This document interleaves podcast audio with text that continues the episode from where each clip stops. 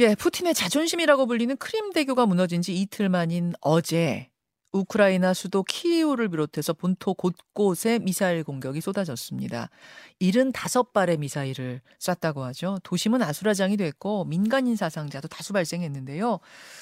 전술핵 얘기까지 나옵니다. 푸틴이 전술핵을 만지작거리고 있다. 도대체 어디로 흘러가는 걸까요? 러시아와 우크라이나 대사를 지낸 분입니다. 박노벽 전 한국외대 국제지역학 교수 지금부터 연결을 해보죠. 아, 박노벽 전 대사님 안녕하세요. 네, 좋은 아침입니다. 안녕하십니까? 예, 어제 공격 장면을 보면서 네. 그쪽 지역을 잘 모르는 뭐 저 같은 사람은 그냥 도시 어디 공격이 됐구나 이런 느낌이지만 아마 네. 박노벽 대사님은 아 저기구나 저기가 네. 저렇게 됐다고 이런 느낌이실 것 같아요. 아이고, 그렇습 맞습니다. 네. 지금 저 일단- 어떤 지역인가요? 예, 네, 우선 그 키예프, 키이우 예, 이 지역까지 이제 미사일 공격이 날아온 건데 이제 키이우는 이제 키예프 이제 우크라이나식 발음으로 우리가 존중해 쓰고 있는데 예, 그게 뭐 잘 아시다시피 이제 드네프르 강을 끼고 있는 아주 아름다운 유럽형 수도입니다. 음, 근데 이제 여기는 어떤 면에서 보면 역사적으로 우크라이나하고 러시아 민족이 그 5세기, 9세기부터 어떤 어, 통합된 어, 공국을 만들어서 수도로 있던 지역이에요. 예, 그러다 보니까 이제 동슬라브 민족의 어떤 정신적, 역사적인 이제 발원지인데 아, 이제 여기까지 이제 뭐 무차별 공격했다는 거는 이제 푸틴 대통령이 굉장히 이제 그, 그, 그 자존심을 건드렸다 하는 아, 부분이고요. 예. 또 크림 대교도 이렇게 보니까 예. 거가 이제 그 크림 어 그 반도하고 음, 본토하고 연결하는 그, 그 캐리치 해협을 어, 오가는 그런 19km 그렇죠. 해당되는 지역이더라고요. 예, 예. 그래서 어, 상당히 저로서는 뭐 가슴이 아팠습니다. 그렇게 저 아름답고 그 평화로운 그 나라와 도시들이 이렇게 음. 그 전쟁으로 참화에 시달리는 걸 보면서 이게 어떻게 빨리 끝나는 방법이 없을까 하는 그 생각을 좀 해봅니다. 동슬라브 민족의 발원지 같은 거 여기를 사실은 건드리기는 쉽지 않은데 거기에다가 미사일을 그렇게 쏴댔다는 건 이거는 네. 진짜 갈 때까지 갔구나. 자존심 네. 무지하게 상했나 보다 이런 느낌이 드셨다. 그런 네. 그 크림대교라는 게 네. 푸틴의 자존심이라고 할 정도다. 뭐 이렇게 지금 보도가 되고 있는데 진짜로 그렇게 러시아에게는 큰 의미인 대교인가요? 그렇죠. 왜냐하면 이제 이 크림 반도 하면은 뭐 우리가 알기는 뭐 나이팅게일의 그런 뭐 이런 부상병들 치료했던 그런 이제 러시아하고 터키하고 피를 흘려서 싸웠던 그런 지역인데 예, 예. 이게 이제 우크라이나 영토가 되었단 말입니다. 소련 그렇죠. 시대. 그렇죠. 그런 걸 이제 다시 되찾았다 러시아가? 하는 부분에서 음, 푸틴은 굉장히 자기가 역사적 사명을 달성한 대역으로 생각하고 어, 또이 지역을 어, 러시아 본토하고 연결하는 그런 크림 다리를 만들어 놨으니까 예, 예. 이게 여기를 건드린다는 것은 본인의 역사적 치적 이거를 건드리는 아주 상징성 있는 데- 데를 이제 공격했다 이렇게 보는 거죠. 어, 역사적인 치적, 나의 치적을 감히 건드려 거기다가 돈도 뭐 5조 원이나 들여서 우리 돈으로 5조 원이니까 이게 굉장히 큰 돈인데 그걸 들여서 지은 곳 개통식 날 내가 트럭 몰고 직접 운전해서 건너갔던 그런 상징적인 곳을 건드려 이건 가만 네. 못 있는다 이런 이런 입장. 그렇죠. 네. 네. 근데 그 크림대교 폭발이 우크라이나의 이 소행일 거라고 러시아는 확신하는 거예요? 아, 그 일단은 어 초기 자기들 조사에서는 이제 그렇게 평가를 하고 있고요. 음. 뭐 키우도 사실은 이제 공식적으로는 이제 자기들 소행이라고는 안 합니다. 예, 근데 예. 이제 언론이나 이런 서방 언론에서 이제 인터뷰를 하면서 예. 익명을 전제로 예. 어 자기들의 이제 정보 부대가 아주 수준 높은 어 작전을 한 거다라고 이제 설명을 하는데 음. 이게 본래 이제 그 상징적인 역할도 있지만 네. 그 다리를 통해서 지금 헤르손 남부 지역이라든가 이런데 이제 그 공격을 해야 하는데 음. 러시아 측이 거기에 각종 군수품을 이동시키는데 아주 유용한 어, 보급로죠? 역할을 해줬군요. 그래서 그렇죠. 전략적 역할을 하는 데 있어서도 어, 좀 타- 타격을 주겠다 하는 건데 완전히 부서진 게 아니라서요. 예. 다시 뭐 개통이 되고 일부는 지금 그 그 큰 차들은 이제 그 저 여객선이라든가 선박으로 이동을 하고 아. 어, 철도선과 이제 차량이 다니는 두 개 그 다리로 막 구성돼 있어요. 음. 근데 이제 철도선은 그냥 그대로 어, 저 복구가 됐고 어. 어, 이제 차량이 다니는 도로선은 이제 한쪽이 이제 그, 그 수리를 해야 하고 한쪽만 지금 개통이 된 것 같습니다. 그래요. 그러니까 지금 처음에는 트럭이 지나가다가 뭐 어, 폭발을 시킨 거 아니냐 이렇게 의심했었는데 그 트럭 네. 쪽이 아니라 이 다리 밑으로 조그만 선박이 지나가는 CCTV를 확인했답니다. 그 선박이 네. 지나가고 뭔가 물에 흔들림이 있고 그러고 나서 폭발이 있었다. 결국 그 네네. 선박이 조그만한 배가 침투해서 이거 뭔가 테러를 저지른 게 아니냐 이렇게 지금 보고 있는 거죠. 러시아는. 어, 그런 썰도 있고요. 그런 아. 썰도 있고, 일단 이제 트럭 폭발을 이제로 이제 촉발이 된 것처럼 보이는데, 예. 다 그런 이제 그 무, 어, 무인 어, 스텔스 보트 같은 거가 이제 작동을 한 걸로도 보일 수 있는데, 어. 또 하나는 이제 그 폭발이 되면은 이제 그 다리에 그 야, 그, 저, 교각이 있는 부분이 있지 않습니까? 그 연결하는 부위. 네. 그가 제일 약하거든요. 그렇죠. 그래서 그쪽에다가 어떤 폭발물이 설치된 거 아니냐. 음. 아, 특수부대가 거기다가 설치를 해서. 왜냐하면 다리 중간은 아무래도 경비가 소홀하잖아요. 그죠? 그렇죠. 예. 그래서 이제 그걸 이제 원격으로 하고 그러니 이제 수중에 있는 그 뭐 무인 보트가 어떤 음. 역할을 했을 가능성도 같이 있는 것 같습니다. 아, 지금부터 열어놓고 있군요. 그러니까 트럭은 배- 완전 배제한 건 아니네요. 트럭 네. 썰도, 트럭 테러설, 뭐 선박설 여러 가지가 나오지만 어쨌든 이랬건 저랬건 우크라이나 짓이다. 이렇게 지금 네. 러시아는 본다는 거예요. 그렇죠. 네. 푸틴이 네. 지난 8일에 특별 군사작전 총사령관으로 수로비킨이라는 사람을 새로 임명했다. 네. 굉장히 악, 악면 높은 인물이라는 게 맞습니까?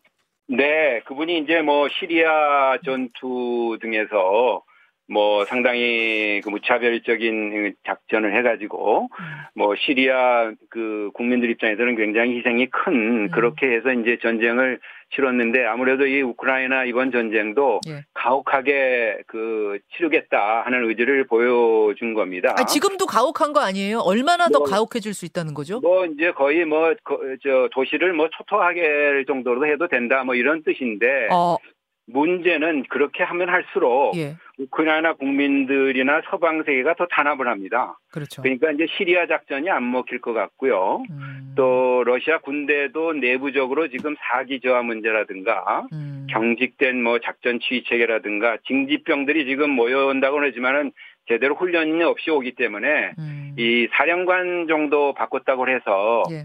그 작전에 큰 차 변화가 있을 정도로 그, 그 기대되지 않는다는 게 일반적인 분석입니다. 사기가 많이 저하됐답니까 러시아군이?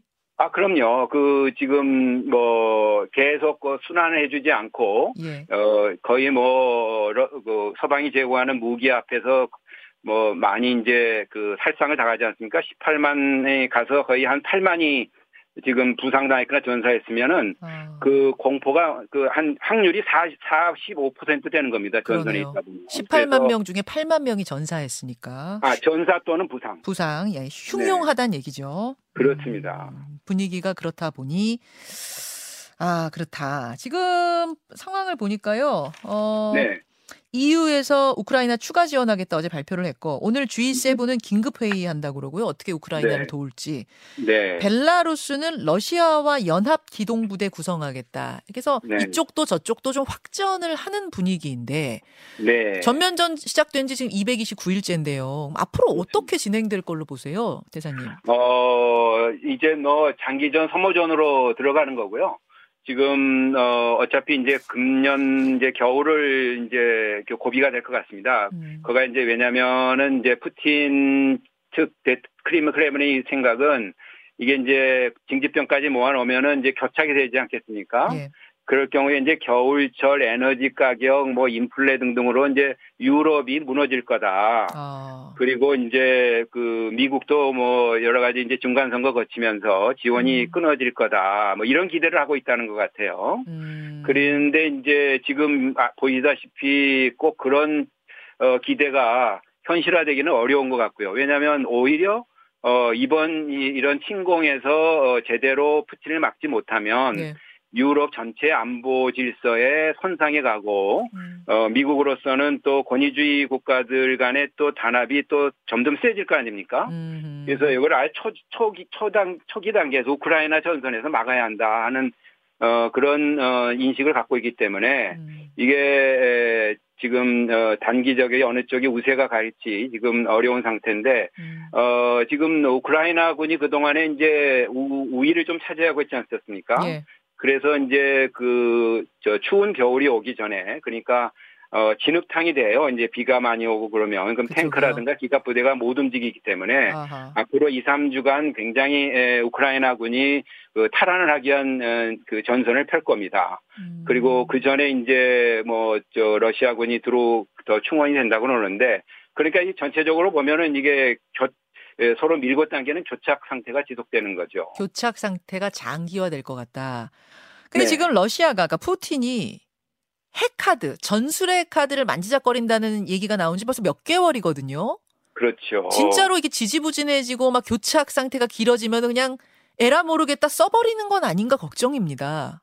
네, 그 저희도 많이 지금 보고 있는데요. 그 조금 간단히 말씀드리면 이제 핵무기라는 것이 성격상 예. 일반 재래식 무기 같이 군사적인 용도뿐만 아니고 정치적인 무기 아니겠습니까? 그렇죠. 그러니까 상대방을 정치적으로 위협을 해서 음. 어뭐저 굴복을 하든지 어, 빨리 종교를 짓든지 하는 이제 원하는 바를 어떤가. 음. 근데 지금 우리가 걱정하는 군사적인 사용 문제인데요. 예, 예. 이거는 이제 굉장한 그 인명 살상이라든가 파괴력이 크기 때문에 예. 이게 다 최후 수단으로 생각합니다. 아. 그래서 이 부분에 있어서는 이제 푸틴 대통령의 판단이 매우 중요한데 에, 지금 뭐 그 사용 가능성 발언이 계속되고 있어서 주시는 하고 있습니다만은 이제 여기에 대한 사용의 대가가 크다 하는 점을. 지금 분명히 보여주고 있기 때문에 음. 뭐그 그 쉽게 사용할 수 있을 것 같지는 않습니다. 그 대가가 미국이- 크다는 거를 푸틴 대통령이 정확히 인지하고 있나요? 그거는 이제, 이제 정황 증거로는 봐야 되는데요. 어, 지금 이제 클레므린 이제 대변인 예. 이런 분들이 이제 말을 하는 걸 보면은.